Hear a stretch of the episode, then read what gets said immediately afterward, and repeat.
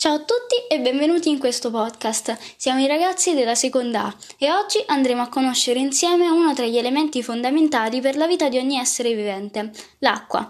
Io sono Anita e vi introdurrò l'argomento. L'acqua è infatti la più ordinaria delle sostanze che presenta caratteristiche straordinarie. Dalle sue particolari proprietà chimico-fisiche hanno origine infatti fenomeni anomali come la sua densità, la tensione superficiale e la capillarità. La densità del ghiaccio è minore dell'acqua allo stato liquido e questo gli permette di galleggiare sull'acqua. Se così non fosse, i laghi e i mari si congelerebbero a partire dal fondale, determinando una condizione incompatibile con la vita. Immaginando una gocciolina d'acqua, le molecole esterne sono attratte da quelle interne e cercano di occupare il minor volume possibile. Per questo motivo l'acqua ha una forma quasi sferica. Questa è la tensione superficiale.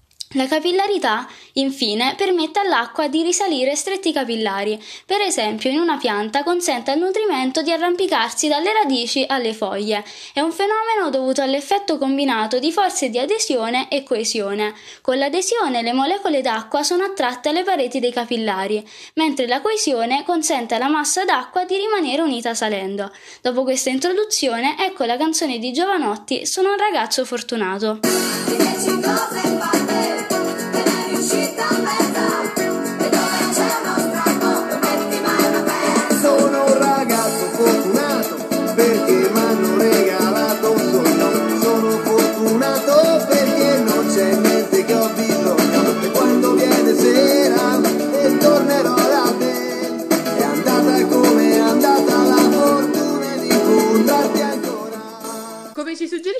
Canzone, siamo dei ragazzi fortunati perché, a differenza di altri paesi, in Italia l'acqua non scarseggia. Ma nei paesi in cui non ve n'è disponibilità, cosa comporta la scarsità d'acqua?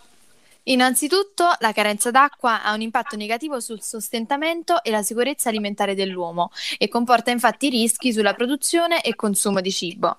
In un secondo momento, poi, la scarsità di questa risorsa può inoltre provocare o peggiorare la siccità dei terreni a causa della mancata irrigazione dei campi, portando a raccolti molto scarsi e anche alla malnutrizione. Allo stesso modo, la mancanza di servizi igienici di base aumenta esponenzialmente la diffusione di malattie che possono causare gravi infermità. Qual è il paese con più scarsità d'acqua? Sicuramente l'Africa è il continente con più scarsità d'acqua. Il problema principale però non è la mancanza d'acqua, ma l'assenza di acqua potabile e trattata e la difficoltà ad accedere ad essa. Dai dati forniti osserviamo infatti che meno del 50% della popolazione africana riesce ad avere accesso a una fonte d'acqua potabile sicura, soprattutto a causa di prolungate siccità. Perché in Africa c'è questo problema? Beh, in realtà questo problema non è legato, come molti credono, al fatto che questo continente sia all'apparenza arido. Anzi, nel sottosuolo africano è presente talmente tanta acqua da poter soddisfare le esigenze di tutta la popolazione del continente.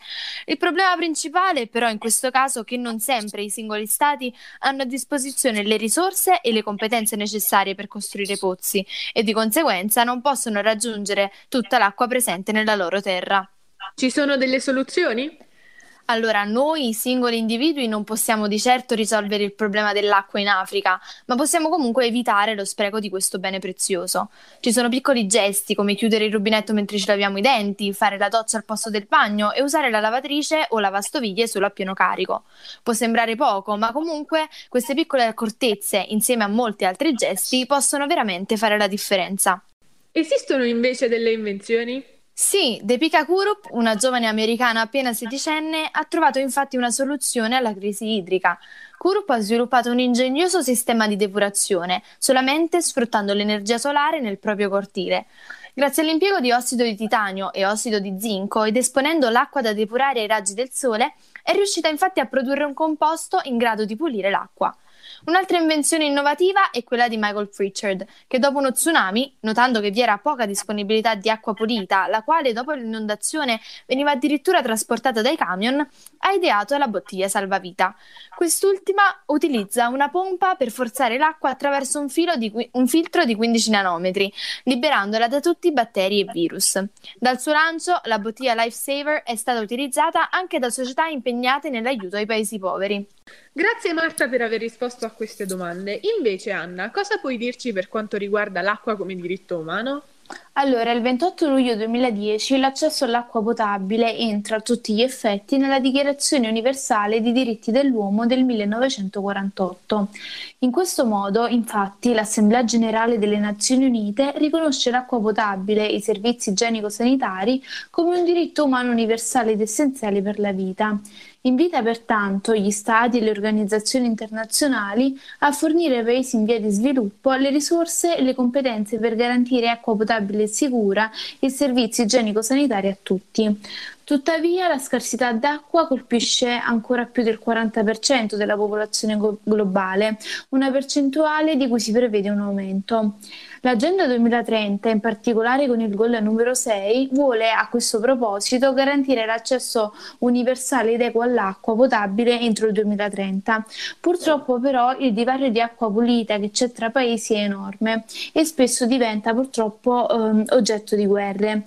Valutando i vari documenti, come ad esempio Water Under Fire, ci siamo resi conto che eh, nei paesi sottosviluppati i bambini sono le principali vittime della scarsità e della poca igiene dell'acqua.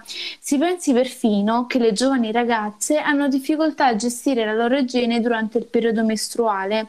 Anche il solo andare al pozzo, spesso eh, distante ore e ore di cammino dalle loro abitazioni, può risultare un grande rischio. Infatti ragazzi, ma in particolare le ragazze che vi si recano da soli o da sole, sono soggette a violenze sessuali. Bene, grazie anche a te Anna. Adesso, a proposito di gol, ascoltiamo la canzone Waka Waka. Precious heart, you feel it, but you got it all, believe it. When you fold it up, oh, oh, and if you fold it up, eh, eh, tamina, mina, sangalewa, cause this is Africa. Tamina, mina,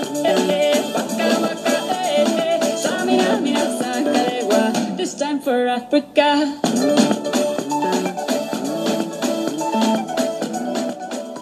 Infine vi spieghiamo i punti fondamentali del riciclo dell'acqua. Una possibilità casalinga di riciclare l'acqua, visto che non sono stati considerati altri modi, soprattutto quelli usati dalle industrie, è l'acqua piovana.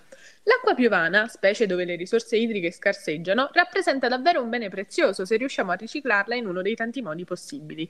Possiamo utilizzarli per la pulizia dei pavimenti, dei piatti da cucina, dell'automobile, ma anche il lavaggio del bucato e la ricarica dello sciacquone del water. Bisogna essere consapevoli di una cosa: con l'acqua piovana si può fare e lavare tutto in casa e anche fuori, ovvero si possono innaffiare le piante e coltivare l'orto senza spendere un euro in termini di consumo. Oggi la pioggia è un'alternativa all'acqua corrente, può sostituirla in una serie di attività e ha caratteristiche molto interessanti. Contiene infatti una bassa quantità di calcare ed è priva di cloro, però se viene esposta all'ambiente esterno a lungo può venire contaminata da agenti patogeni e causare problemi. Quindi per beneficiare dei vantaggi dell'acqua piovana in sicurezza dobbiamo installare dei piccoli serbatoi di stoccaggio grazie ai quali essa viene prima filtrata e poi attraverso il processo di decantazione purificata. Right here. Right now. Yeah. Right here. Right. Sono un animalista, animalier, animal house Dormo sotto le stelle tipo scout Si è estinto il koala Prima che io ne assaggiassi uno Tu ti estinguerai prima di aver estinto il mutuo. Abbiamo appena ascoltato una canzone tratta dall'album Persona di Marrakesh In cui anche Greta Thunberg, la giovane attivista che tutti conosciamo, interviene Bene, il nostro excursus sull'acqua è terminato. Speriamo che vi sia piaciuto. Grazie a tutti per l'ascolto e in particolare alla nostra professoressa Sandra Santucci. Alla prossima!